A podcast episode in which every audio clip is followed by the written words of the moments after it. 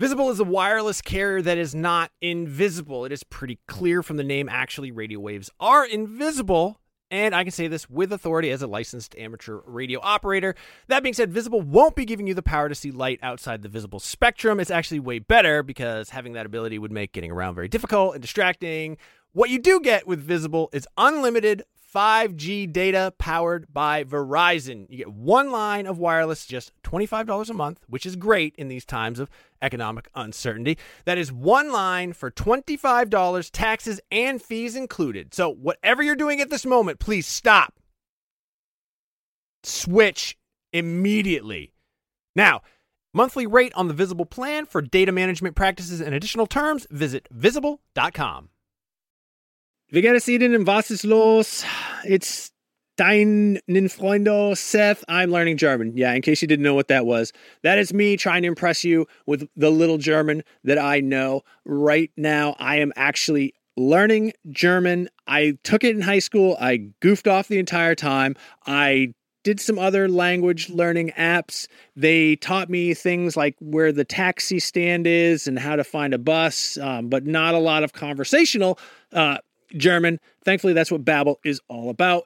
Babbel teaches you language conversationally, which let's face it, that is what you want to know anyway. I don't know, when I was in school, you learned like how to count, you learned like the colors, you learned the shapes. Those are all important things, but they don't help you when you're in uh, like Cologne, Germany with Ein Nierenstein, which by the way is German for kidney stone. Uh, an experience I can unfortunately speak personally to. But I've been using Babbel to learn to speak German again, uh, better than I have before. I actually really like it because it is conversational. It's a little bit more relaxed. One of the things that it does that I really like is it'll sometimes show you what the literal English translation is, and I don't know why, but I find that very helpful in sort of understanding the structure, the grammar of a language, and sort of putting myself into that mind space since I'm only in Germany for Gamescom, which is like a week, week and a half, I'm not immersed in the German language. I'm not immersed in German culture. So what I do is the second best thing. I'm taking Babbel. Hopefully this year when I go to Germany, I'll be able to impress all the Germans with how much German I know from learning through Babbel.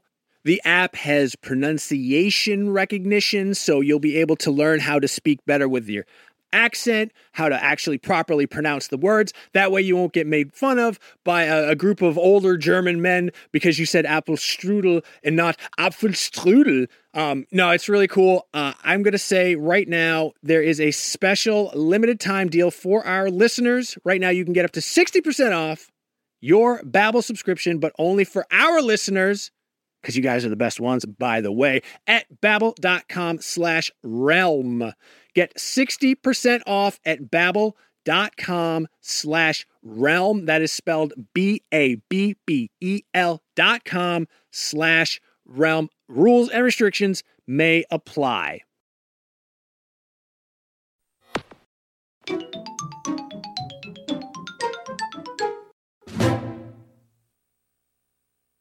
All right, Super Ninfrendos, we promised you something special, and here it is. We have Reggie Fils-Aimé here to talk to us about his upcoming book. Uh, very happy to have you, Reggie. I have never spoken to you, and I'm a little nervous, so please forgive me. I'm just, I'm a little starstruck right now. Uh, no, no worries. You know, we won't put you through the ringer too badly here. Oh, okay. I thought you were going to say there, there's a presence I haven't felt since. Welcome, Reggie. Good to Welcome. see you again. Yeah, it's Good been days. Book, Reggie. um, I'm I'm sorry if this ages you a little bit, but I was in college uh, in E3 2004 when you were talking, uh, which you talk about at some length in your book, and that was the first time I was introduced to Reggie Fils-Aimé saying, "I'm here to kick ass, take names, and we're about making video games." And I think it lodged in our collective memory. And so I'm just curious, like, how does it feel to look back on this like 15 years at Nintendo? You know, it's uh, it's at times completely startling, uh, and it's not only looking back at that press conference; it's looking back to the press conference where we shared the Wii the press conference where we shared Wii Fit, um, and even the more recent activities where we unveiled the Nintendo Switch, to look back on all of these meaningful moments just in the video game space. And then in writing the book, you know, it forced me to think back on some of my other uh, activities, things that maybe aren't as visible as my time at Nintendo, but things that you know formulated me, my management approach. So it was um, it was quite stunning to look back on uh, on my career today. I thought that was mm, one of the things that I really liked about the book was the the kind of prehistory part and how you got to your position at Nintendo. And by the way, good job, Kat, um, quoting quoting the uh, the famous Reggie sentence correctly. I I never realized the thought that went into deciding whether to say I'm about making games or we're about making games, and and you talk about that at length in the book.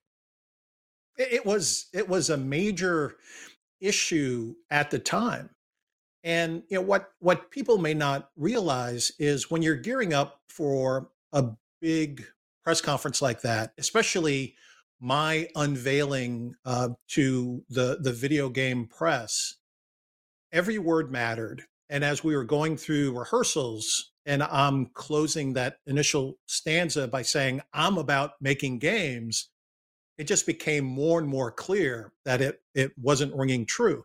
I mean, imagine you have Shigeru Miyamoto in the audience. You know, you have all of these other Nintendo game creators listening to this, and it's like, you know, that's not right. This, you know, this guy just joined the company. He doesn't write code. He he doesn't he doesn't do anything regarding games. For him to say, "I'm about making games," just doesn't fit. So we almost scrapped the entire opening uh, of the video conference and then, if you will, cooler heads prevailed, and we made a couple pronoun tweaks to frame it as we're about making games, not just we, all of the Nintendo developers, but we are business partners, you know, the big gaming companies, Activision, EA, et cetera, that were uh, part of our press conference. But uh, you know, what could have been if it hmm. would have been if it would have been just a, a different uh, opening altogether. How did you convince Shigeru Miyamoto to have the sword and the shield from The Legend of Zelda and to come out on stage with that? Well, so uh, Mr. Miyamoto is a showman, and it didn't take much convincing for him to wear you know a Zelda shirt and to come out in sword and shield. Didn't take much convincing at all. Just like it didn't take a hmm. lot of convincing for uh, in the E3 2006 for him to come out in top hat and tails. So, you know, he he loves uh, the interaction with fans, with media. You know, he, obviously he's got a passion for all of the great content he's played a role in. So uh, it was an easy sell. It was probably the easiest sell of my career, getting Mr. Miyamoto to come out and uh, and promote Legend of Zelda, what would become Legend of Zelda: Twilight Princess. I thought the the kind of the the change from your your earlier jobs to Nintendo and then kind of bringing out the the showman Reggie was was really interesting and you you described that so well in the book. Do you feel like in your earlier roles you were obviously working on on consumer products that to you being in charge of you know the launch of a new pizza type or something were really exciting but to people reading that now everybody's like waiting to get to the nintendo part but like do you feel like you were shackled back in those days and and working at Nintendo kind of like unleashed the showman Reggie or was was he always Unleash there? The and, Reggie. Yeah, unleash the Reggie. were, were, you, know, were you doing it, the same thing in the board boardroom meetings? It the, the um, it was always there, and uh, what I would also say is that you know like like any of us in our professions, it builds over time. So you know there needed to be a building over time of confidence in getting up in small group meetings. You know, I talk about in the book, you know, I, I was hired into a job where so many of my peers were five up to 10 years older than I was because I was hired into this role directly out of undergrad at Cornell University, where all of my peers typically had MBAs and other experiences. So there was a building of confidence to be able to stand up and and to provide a point of view. There was a building of confidence to get up in front of you know smaller presentation settings of a few hundred people, then a few thousand. So it was a building over time.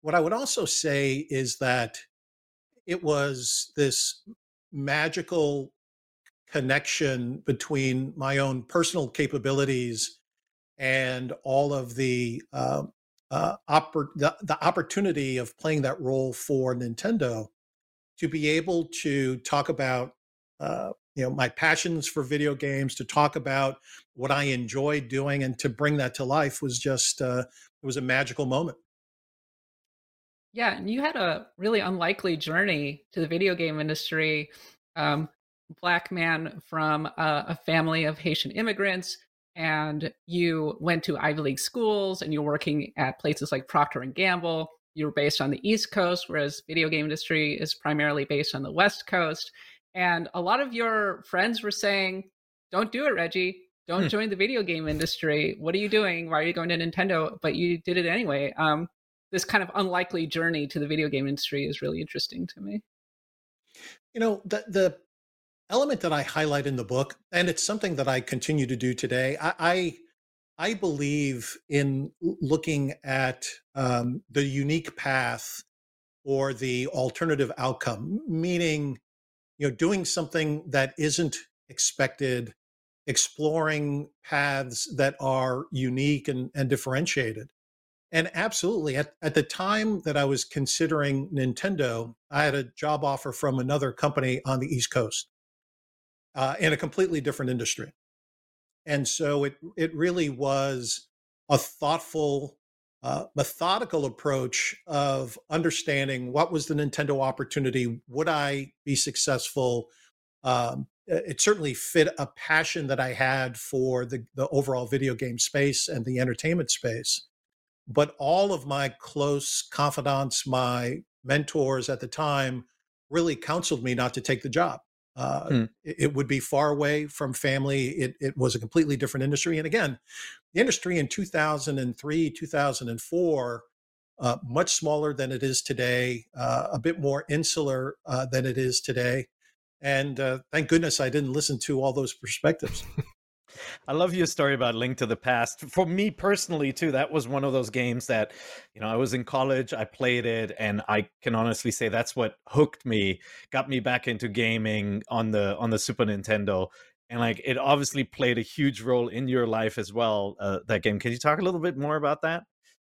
Sure, and and I, I like it, Peer, how you just aged me, right? I I, was playing it, uh, you know, as a junior executive, and you were uh, you were still in school. Um, but um, you know, I I, I played uh, all types of different uh, video games, pinball games in my youth. You know, the earliest of early video games. Um, in college, I gravitated away from video games, played more pinball and other tabletop games. Then I started a family, uh, got away from uh, from gaming uh, until I bought a Super Nintendo Entertainment System, and my system came with Super Mario World, uh, played that uh, to full completion, 99 lives, unlocked every single mm-hmm. element uh, of that game, and then picked up the controller to play Legend of Zelda Link to the Past. And it truly became a second job to me. I, I would play in the evenings with my family, then go off. Uh, I was working at Pizza Hut at the time, come back home, uh, play again. And uh, it, it, it, it really, it hooked me. It hooked me from the very start. The problem solving uh, aspect of it. And in the book, uh, I highlight that when I got to the final boss in that game, it was you know three o'clock in the morning. Uh, I had to get up and go to work, and decided to put the controller down. Decided to get a few hours sleep and then attack it the next day. And um, I was playing with my son um, uh, that entire game. You know, so many of the SNES games and he had his own save file, but he would always see how far I had gotten um, before he would start playing on his own save file. And so, you know, that next day, as I'm off at work thinking about the final battle, my son picks up the controller, sees that uh, we're at the final boss, and over the next number of hours tries to beat the game and he literally beat the game uh, as I was uh, entering the house from a day of work. I could hear him you know, screaming with delight. And as soon as I heard a scream, I knew exactly what happened. and you know, my my biggest personal frustration was that it wouldn't be until I played the game again on virtual console, probably the Wii virtual console, that I finally beat the game and saw the end credits because you know that back then you know it was only the first time that you beat a game that you would see the the full end credits so uh, the fun part of this story is that I told it in front of an audience of gaming executives when Shigeru Miyamoto was being honored by uh, the Electronic Software Association at a big industry dinner. And so I, I said this with him in the audience and talked about this entire story and how his games touched me. And as I, you know, sit back at the table after he accepts his award, you know, he's seated next to me. He turns to me, he goes, Reggie-san, and you know, all, all of the uh, uh, Nintendo Kyoto employees called me Reggie-san. So Reggie-san, is that story true? It's like, of course it's true. I wouldn't make this mm-hmm. up, you know, for this event, Mr. Miyamoto. This is how you touched me this is how you touched my family. Um, so just you know, a wonderful experience even before I was the Reginator as part of Nintendo. I really liked in the book your story of the first time that you actually met Mr. Uh, Miyamoto. Could you go into that a little bit? Sure. You know, so I joined the company December of 2003, January of 2004, uh, making my first trip to the headquarters. And it's during this trip that we're beginning the prep for E3 2004. So I saw the early art for Twilight Princess, um, and we were having a discussion around uh, what would become the Nintendo DS. And so imagine, you know, in this conference room, there's uh, a motherboard, uh, two screens soldered onto the motherboard, you know all of the open uh, guts and electronics of the system and we're getting an introduction to the touchscreen capabilities the the voice capabilities and there's probably a group of about 20 of us in a in a circle uh, with the hardware uh, kind of in the middle uh, and we're having this uh, this detailed conversation. And um, yeah, I'm the new guy but I'm expected to make comments and and uh, and to have a point of view, even though I'm only weeks on the job. And it's because Nintendo of America is the biggest subsidiary of Global Nintendo. So I'm asked a, a series of questions about the touchscreen, and I'm making comments about how important the touchscreen is. The team starts talking about uh, a game they had in development that would become Nintendogs. And you know, from you know the court of my eye i could see that a latecomer has come into the meeting but i, I really can't i didn't turn around to see exactly who it is but i'm making all of this commentary about you know how important it's going to be to talk about the touchscreen how important it is to promote this game in order to fulfill our vision of expanding the universe of players which is what we were trying to do with nintendo ds and then i hear a voice in japanese uh, uh, making comments. And the translation uh, at uh, Nintendo is Japanese to English. Uh, you then respond in English. That's put back into Japanese for the Japanese native speaker to understand what you're saying. So, you know, I hear the Japanese voice, I turn, and it's Mr. Miyamoto. And literally, my knees begin to shake because I know who he is. This is the first time I'm meeting him and it was fortunate. You know, he he says, you know, uh, you know, these comments are exactly right. Uh, you know, we need to focus on the touchscreen. We need to focus on on this particular game. We we need to focus on communicating all the benefits of the system, and this is being translated back into English. And he finishes his commentary by saying, you know, oh by the way, who are you? Uh, because we had never been introduced uh, at the time. So that was my that was my introduction to Mr. Miyamoto. Um, know, with that classic ending comment, who are you?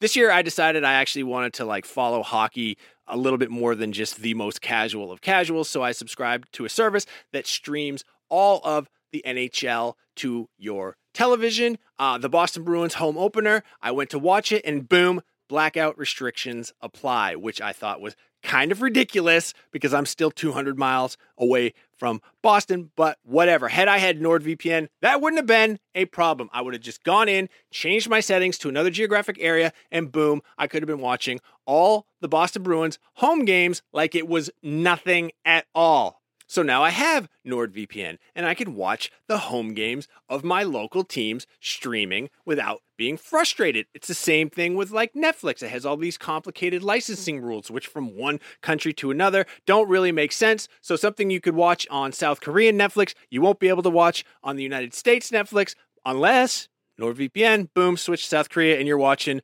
whatever Korean drama that you want I highly recommend you do that. I haven't done it myself, but people seem to enjoy them. And who am I to try to bring down people's enjoyment? Uh, NordVPN, more than just entertainment and sports availability, it's going to protect you, especially when you're traveling, when you're using public Wi Fi. People are trying to get in there, they're creeping on you. Bad actors, people trying to steal your password, your bank account details. Who knows what the government's doing these days? I can't keep track. They're all over the damn place. NordVPN, is going to protect you. It's going to protect up to six devices because I know you have at least that many devices in front of you right now that can hook up to the internet. Boom. Fastest VPN in the world. You're not going to get any buffering. You're not going to get any lagging. Uh, it's going to stop your ISP from bandwidth throttling, which they do. That's kind of sneaky, especially how much you're paying those guys. There's threat protection to protect you from viruses and malicious malware and whatever else. Uh, um, unsavory actors are out there. If you want to get the best discount off your NordVPN plan, go to nordvpn.com slash Nintendo VC. That's nordvpn.com slash Nintendo VC. Victor Charlie. Uh, that link is also going to give you four extra months on the two year plan. There is no risk with Nord's 30 day money back guarantee. That's nice of them, and I appreciate that. Hey there, it's Rachel Ballinger, and I am thrilled to invite you to Rachel Uncensored, my podcast where I get real with my friends and celebrity guests, where we talk about all sorts of topics. From personal stories to hot button issues, we cover it all. New episodes drop every Wednesday, so make sure you tune in on Apple Podcasts, Spotify, or wherever you listen to podcasts. Trust me, you won't want to miss out on the fun and candid conversations we have here on Rachel Uncensored. You have a few Miyamoto stories, and one of the ones that stood out to me was during the debate over whether or not to pack in Wii Sports with the Wii, and uh, Miyamoto uh, pushed back pretty hard against that, and uh, it was quite the it was like one of the biggest points of discussion um, and kind of one of the bigger wins for you. Yeah, it's an understatement to say that Mr. Miyamoto pushed back. Um, you know, during during the development of the Wii and the Wii Sports um, software, you know, again, the, the, the goal was, you know, we wanted this system to uh, to be attractive not only to the most active players but to new players and to bring them into the video gaming experience. And we saw Wii Sports as the way to be able to do that because each of these sports made great use of the Wii Remote uh, each uh, each sport was known by a global population, right? People know what golf is, they know what bowling is, they know what baseball is, um, and you know my my recommendation was that we pack Wii Sports in with the hardware, and literally when I first made this suggestion, um, Mr. Miyamoto said, you know, Reggie, Nintendo does not give away Hmm. software for free. Um, you know, we, you know, you don't understand how hard our developers work to create compelling content like this. Now, you know, fortunately, because my SNES came packed in with software, I knew that in fact the company has given away software in the past, but it was against a very strategic objective. And and that was my commentary back to Mr. Miyamoto that you know by including Wii Sports we would immediately have value in the hardware as the consumer is opening it up and, and setting it up. But more importantly, we would have a touchstone piece of software that so many consumers would experience. They would talk about it. Uh, you know, it's what led to Wii Sports being played in bars, being played on cruise ships, being played in retirement homes. It, it became, uh, you know, this universal experience. Um, but he was not happy when I first made the suggestion to the point where, on a subsequent visit to Kyoto and the headquarters, the team showed me software that would become Wii Play. So a collection of mini games, you know, and those themselves were fun as well, but they didn't have the connective tissue that Wii Sports had uh, with uh, with all of the experiences. So then I proceeded to piss Mr. Miyamoto off again by suggesting that we bundle Wii Play with the Wii Remote. Uh, and he was not happy about that either. But you know, in the end, in the Americas and in Europe, Wii Sports was packed in uh, with the the Wii proposition. It was not in Japan, which created a bit of a test market, and you know, it, it was obvious that in the markets where Wii Sports was packed in, that Wii became much more of a phenomenon. Uh, Wii Sports itself became much more of a phenomenon. And we did pack the remote with Wii Play, and I think it became the fifth belling, fifth best-selling piece of software in uh, in the history of Wii. So that's right. A couple early wins for me, and and luckily initiatives that worked in the marketplace. I thought this was such a such an interesting story to read because it didn't just highlight your your confidence being in this company, uh, w- which again you made some pretty big deci- decisions there that had have a lasting impact. We now look at Wii Sports sales, and it's one of the few titles to sell more than 80 million units, right? So huge success, and it was it is in great part because it was a, a, a pack in. So it was a really good strategy to get the maximum amount of people to play this game. But it also opened my eyes a little bit about how Mr. Miyamoto thinks about his place in the business. So he's not just the creator, and he's not just looking to have the maximum amount of people play it. He wants people to purchase the game. He wants it ultimately to benefit the you know the the wealth and the success of the company. I thought that was a really cool story. You know, he he has a very sharp business mind. And yep. it's interesting because he would always downplay it. You know, we would be in big meetings and he'd be saying, Oh, you know, Reggie San, you know, you're the branding expert or you're the commercial expert, but, you know, and then put forward a, a different idea. You know, very sharp, very sharp commercial mind. But, you know, so many things that people take for granted. Um, you know, pushing for the Americas to launch hardware first uh, had never been done before. Uh, but we did it for the first time with the DS, uh, then again with the Wii, um, and so many other platforms uh, that would come later. So, uh, you know, a lot of key things that I uh, pushed for, and and you know, fortunately, they worked in the marketplace. Yeah, and the Wii the Wii Play Nintendo... package Sorry, go ahead, Kat. Is it true that Nintendo? sorry, is it true that Nintendo of America pushed for the name Revolution over the name Wii, uh, since that was the original code name? You know, we we pushed for a number of different names. Um, Revolution certainly was one that we had a lot of heart for. I mean, literally, as I was packing up my office uh, last couple days while I was at uh, Nintendo of America, I came across some of the old files uh, branding and naming files for what became the Wii. There were a number of names, and uh, we were concerned about uh, Wii.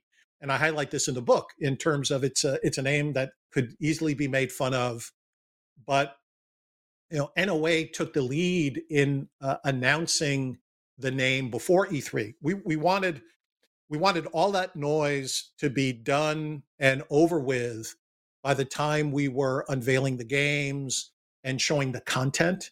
Uh, and I think that strategy absolutely worked uh, to make sure that you know consumers accepted this new system for everything that it was versus just uh, you know focusing on the name. Uh, something that's I guess this kind of touches on sort of the push and pull uh, relationship that you had with Nintendo, where you had a, a lot of input on strategic decisions. Uh, you had kind of a direct connection with uh, Satoru Iwata, which I'm sure that we'll discuss in just a, a minute. And it struck me as quite unusual uh, for you to have this much input on everything that was happening, and that Nintendo itself saw this as fairly unusual, but you pushed pretty hard to have this kind of input. So, when I was being recruited, it was clear that the company wanted someone strong willed. They wanted someone with a variety of experiences uh, in different categories. And they wanted someone who would be confident in articulating a point of view. Uh, they probably got more than they bargained for uh, in terms of the way I pushed.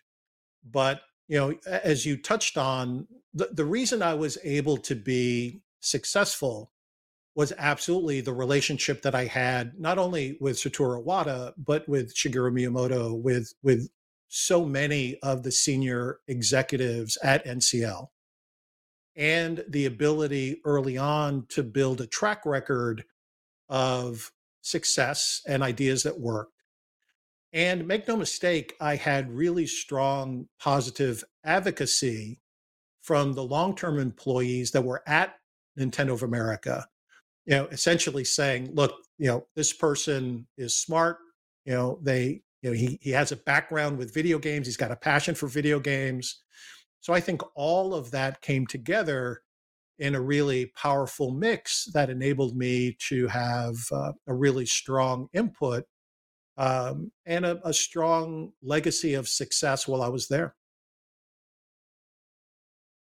And you talk a little bit about how the the workplace culture at Nintendo of America was very different when you arrived, and that you had to implement a fair number of changes and kind of overhaul the culture there at NOA specifically. And I'm wondering if you could talk a little bit about that.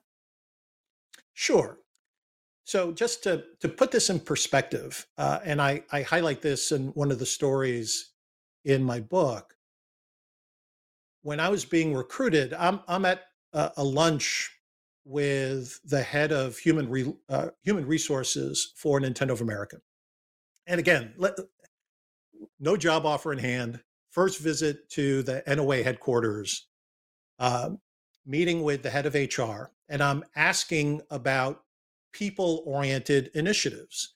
You know, what do you do from a learning and development standpoint? What do you do from uh, the perspective of enabling uh, people to get um, exposure to uh, new and different thinking and and other ways of upskilling the organization. And his answer to me was, Reggie, we don't do that here.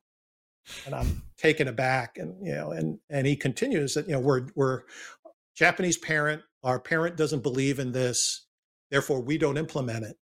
Uh, and I, I literally said, you know, th- this, you know, this is not consistent with my my beliefs. It is not consistent with what I believe a leader needs to do to develop an organization and to enable it long term to be successful. And I credit Howard Lincoln, you know, prior, um, you know, senior executive with Nintendo of America, at the time, he was uh, chairman for the Mariners. Uh, he had already made the transition away from NOA, but he was still part of my interview panel and someone that I continue to have a great relationship with.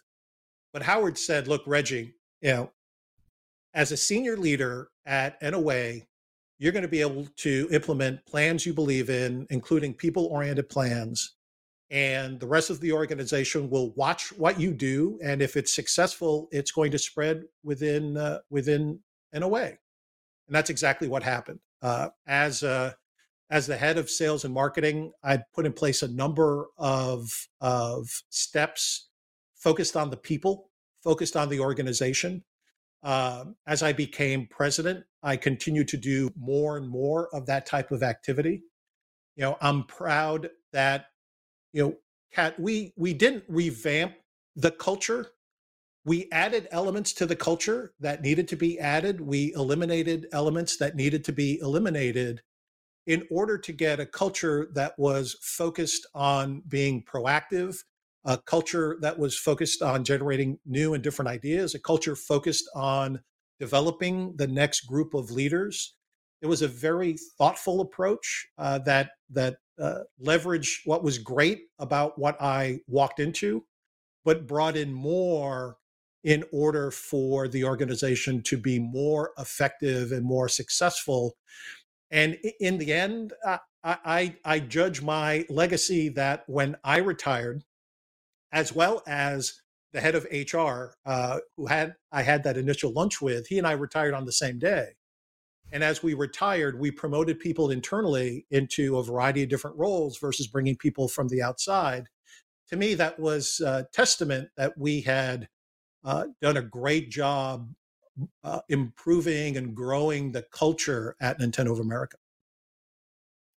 As, uh, I know that I'm you sure uh know- you meant sorry, Kat.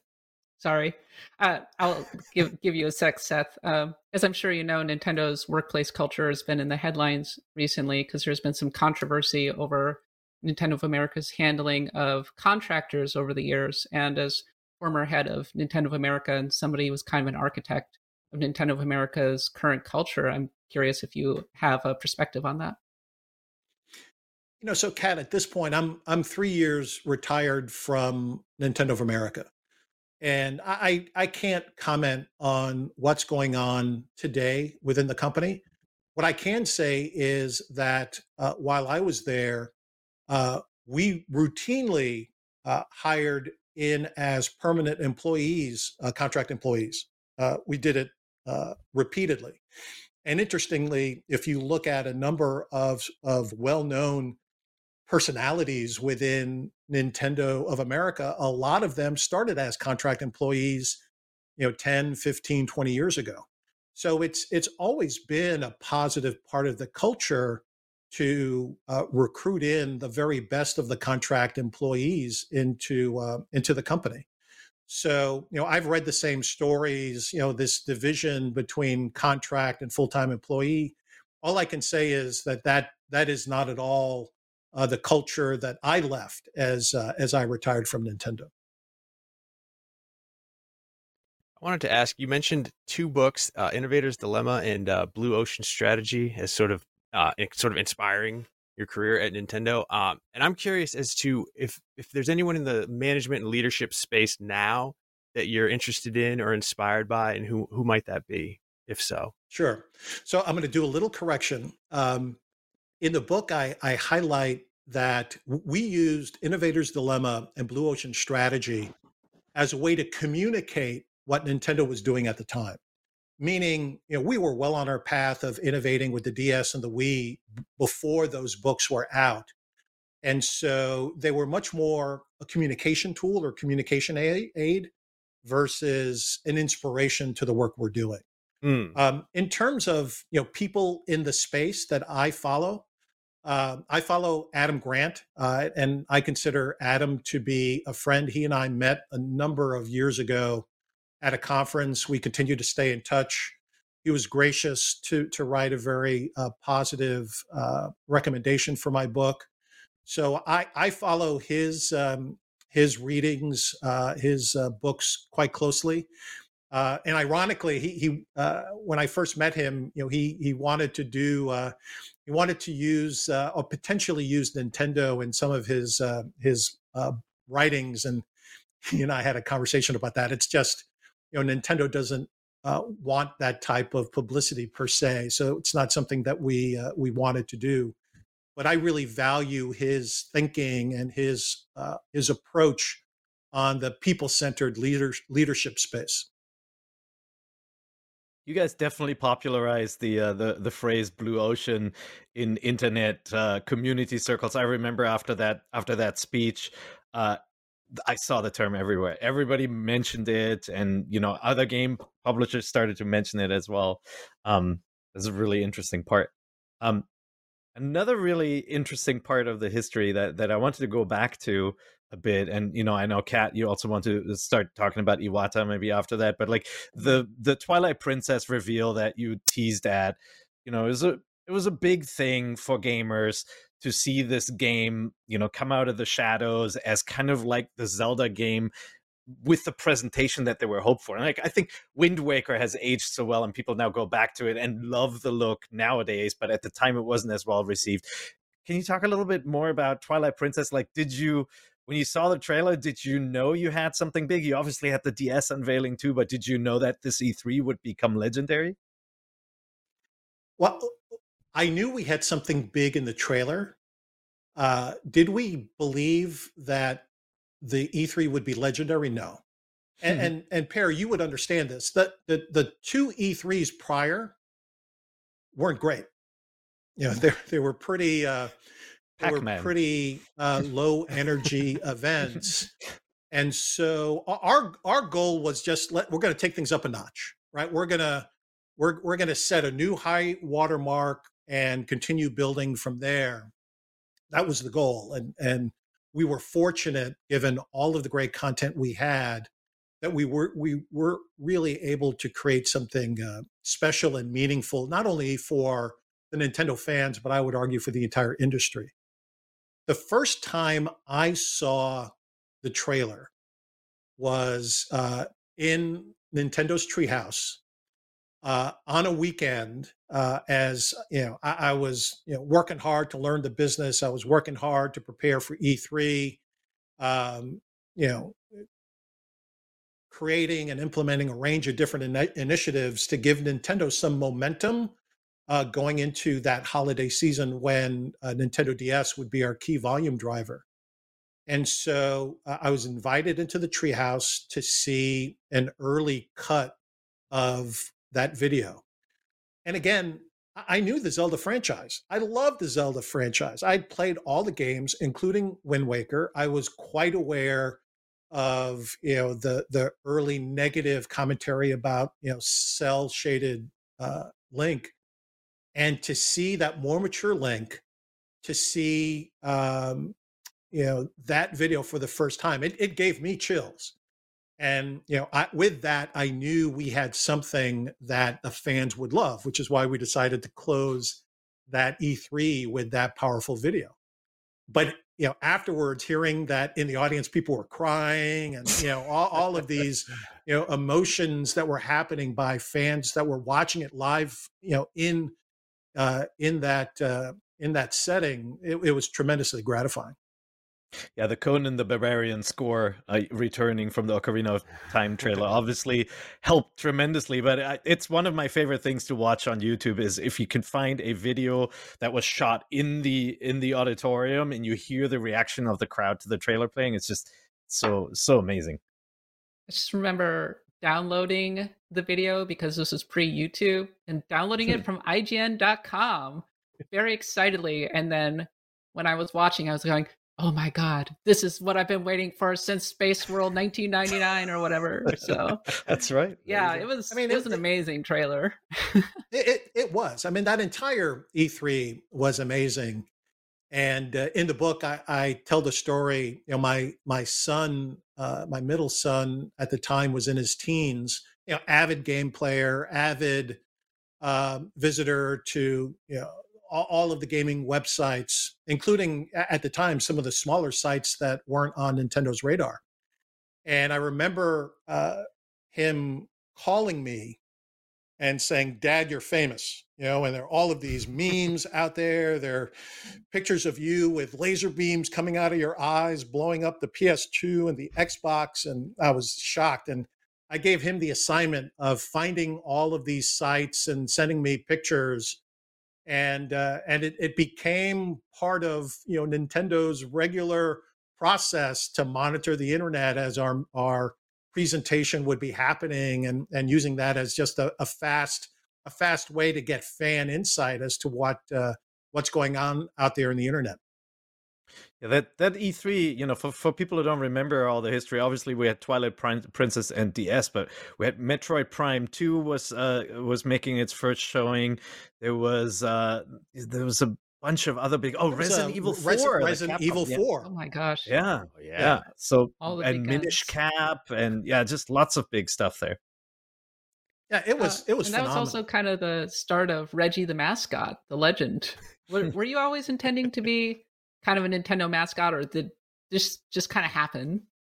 it, it really just kind of happened. You know, it was, you know, again, um, I, I was brought in to lead sales and marketing. I was brought in to drive an aggressiveness.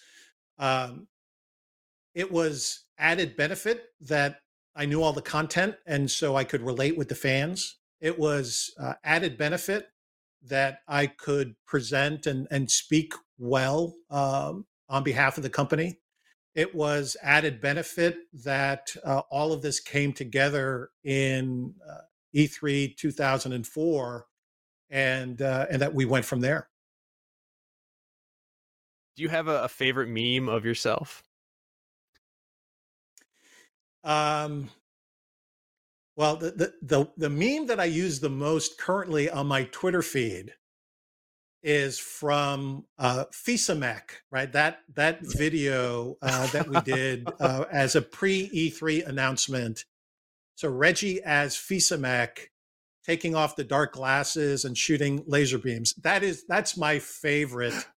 Uh, that's my favorite meme your your pin wearing strategies have also become very uh, famous obviously over over the years and people always read something into you wearing a pin so even putting on an earthbound pin would just spiral out of control and turn into all these rumors and i would be i would be neglecting our our um our nvc fan group if i didn't ask reggie do you think nintendo will ever release mother 3 in english or is that just a game we should we should just walk away from you know, so look uh, again. Um, I'm three years removed. Who knows what they're thinking about now? Well, what I can tell you is that um, Mr. Iwata and I had a lot of conversations about the Mother series. You know, if you recall, uh, while he was still alive, uh, the uh, Earthbound Beginnings was put on the Virtual Console, so he understood that the fans had a passion for the game and a passion for the series. Um, so I, I, don't know what they're thinking. I, I, have to say, for for me personally, versus doing, you know, Mother Three as it was initially conceived, I think they'd be much better off doing, you know, let, let me call it a fresh Earthbound, uh, a fresh RPG, leveraging, uh, you know, Ness and some of the key characters maybe, but I I would want to do something fresh you know that speaks to today that speaks to uh, a current population versus um, using something that was you know gosh you know it, it it was finally launched on gba what in 2006 so at this point you know the content is uh, is a little dated I, I like I like how you got around answering that, but yeah.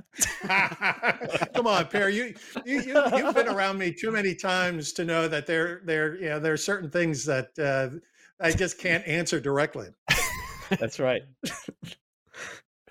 oh, we've been kind of circling around this, but uh, your relationship with Satoru Iwata. Um, I thought the most illuminating moment in the book was when you said, uh, when Mr. Iwata said, "We're both outsiders." um, and uh, so that seemed to be the the common bond that uh, brought you two together. Yeah, so this was over dinner when I had uh, been promoted to president, and um, you know, Mr. Iwata, as, as, well as really all of the uh, Nintendo executives in Kyoto, are are famous for really not you know, not uh, having dinner uh, or outside uh, uh, experiences with employees because they're they're working until you know fairly late in the evening.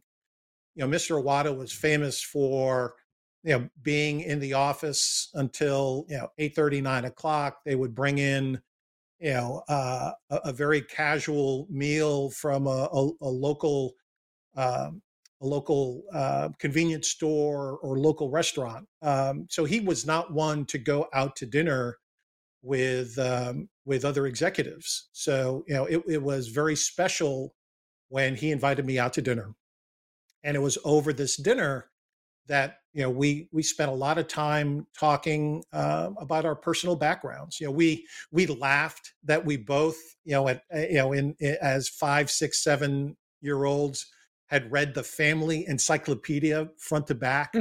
um, you know, it was ironic that we had that in our background.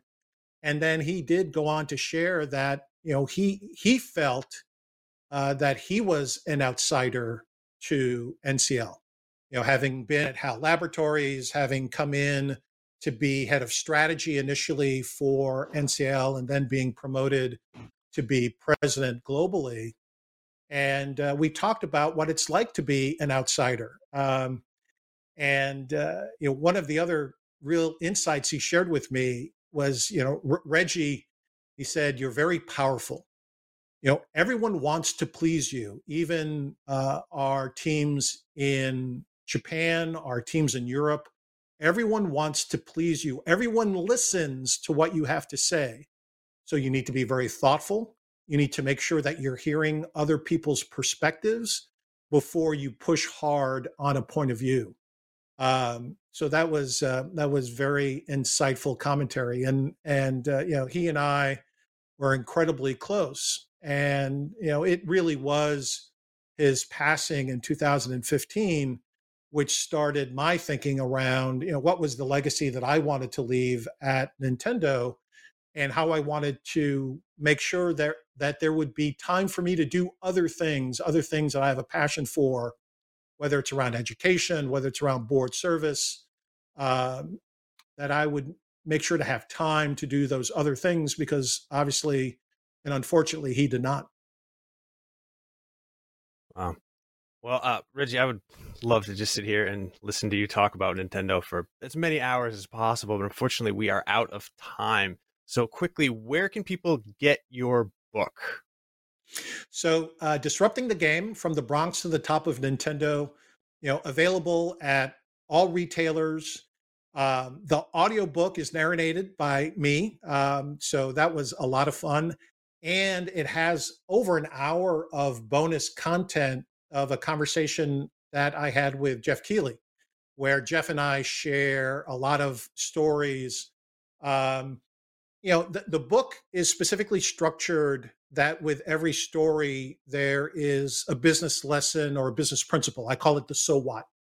The conversation with Geoff was much more freeform. Uh, you know, a bit of um, uh, you know Nintendo behind the scenes types of stories, mm. But um, available wherever you get your books or audiobooks. Oh, I was going to say, and that is available on May fifth. Uh, it's available. It's available on. Uh, let me get this earbud back in my ear. Uh, it's available on May third, Tuesday, May third. Oh, uh, but I understand some retailers are already breaking street date. Uh, I'm getting Ooh. photos of people who've uh, who've actually either gotten their book delivered to them or are seeing it up at retail. So this is another thing that would never happen in the video game space. we would we would spank retailers if they broke broke street date. But I, I guess retailers are excited about the book. They're uh, they're, they're it's it's out there in the wild already. Very nice. Excellent. And then of course, uh, you know, IGN fans can also see Reggie on our show, Rogue Jam, which uh, episode two just launched, where we talk about uh, three possible uh, contestants for hundred thousand dollar prize for most. What was it? Eye poppingly beautiful game. I was eye poppingly beautiful. Yeah, we uh, we had a lot of fun shooting the the show in L.A. Reggie was gracious to come down for an entire week uh, of of Rogue Jam, and so look for more episodes on that soon too. It's fantastic. I, it, you know, Peer loved working with you on that, and and the entire group of judges. Um, and you know, interestingly, it, it, I'm spending more and more time with indie type content, you know, not only as part of uh, Rogue Jam, but uh, in the variety of different uh, things that I'm doing within the industry. I'm playing playing a lot of you know published content uh, as well, but playing a lot of indie games, and uh, it was it was a very fun week of activity. That's awesome. Reggie, it has been an honor and a pleasure to speak with you. Thank you so much for uh, for spending your time with us. Absolutely. Thank you so much. Thanks for all of the uh, the great time, the great storytelling. Thanks for all the memories. And remember, Nintendo Voice Chat is the only podcast where you can get the thing. Hey there, it's Rachel Ballinger, and I am extremely excited to invite you to Rachel Uncensored. It's my podcast where I sit down and get real with my friends and celebrity guests, where we talk about all sorts of topics. And sometimes we might be under the influence when we do so. We cover things from personal stories to hot button issues. And it's the only place on the internet you can find an uncensored version of me. It's a side of me that you might not have seen before because it's not the most family or brand friendly. But don't worry, I'm still sort of slightly a decent human being. If you're intrigued, then make sure you check it out. New episodes drop every Wednesday. You can find it on Apple Podcasts, Spotify, or wherever you listen to podcasts. Trust me, you won't want to miss out on the fun and candid conversations we have here on Rachel Uncensored.